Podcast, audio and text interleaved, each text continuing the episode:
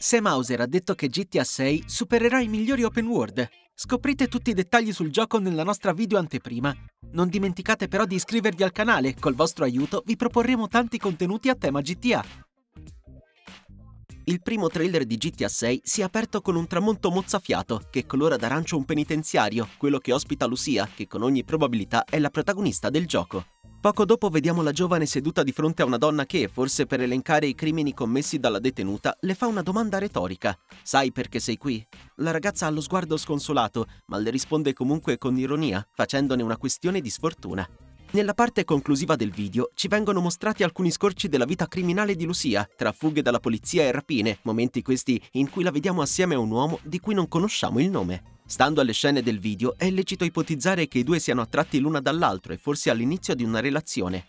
Lucia sembra essere tutt'altro che una sprovveduta e sa che per condividere una simile vita con qualcuno c'è bisogno anzitutto di fiducia reciproca. I due se la concedono a vicenda alla fine del filmato e a questo proposito abbiamo fatto una riflessione.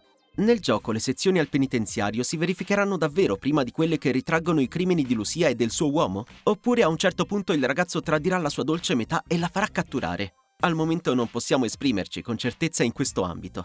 Attendiamo di scoprire se anche il criminale senza nome sarà un protagonista giocabile in quella che potrebbe rivelarsi un'avventura alla Bonnie e Clyde in salsa GTA. Si tratterebbe di una tipologia di racconto un po' insolita per la serie e proprio per questo potenzialmente interessante.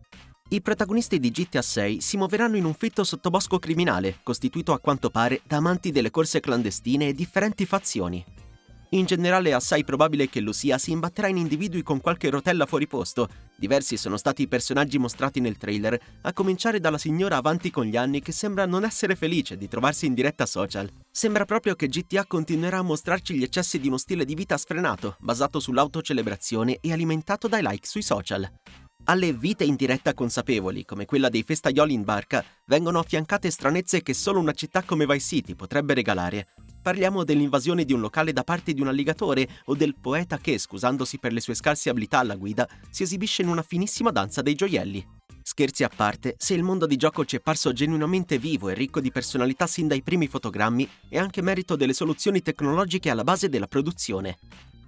Tra locali affollati e strade trafficate, Grand Theft Auto 6 ci permetterà di fare ritorno a Vice City e non solo. Stando al comunicato ufficiale di Rockstar, sembra proprio che potremo abbandonare la città per esplorare altre porzioni dello stato di Leonida. Lo suggeriscono le ambientazioni naturali visibili nella scena con protagonisti dei maestosi fenicotteri che spiccano il volo. Siamo rimasti stupefatti dalla presentazione visiva messa in mostra dal trailer, con gli sviluppatori che sembrano non aver lasciato nulla al caso su questo fronte.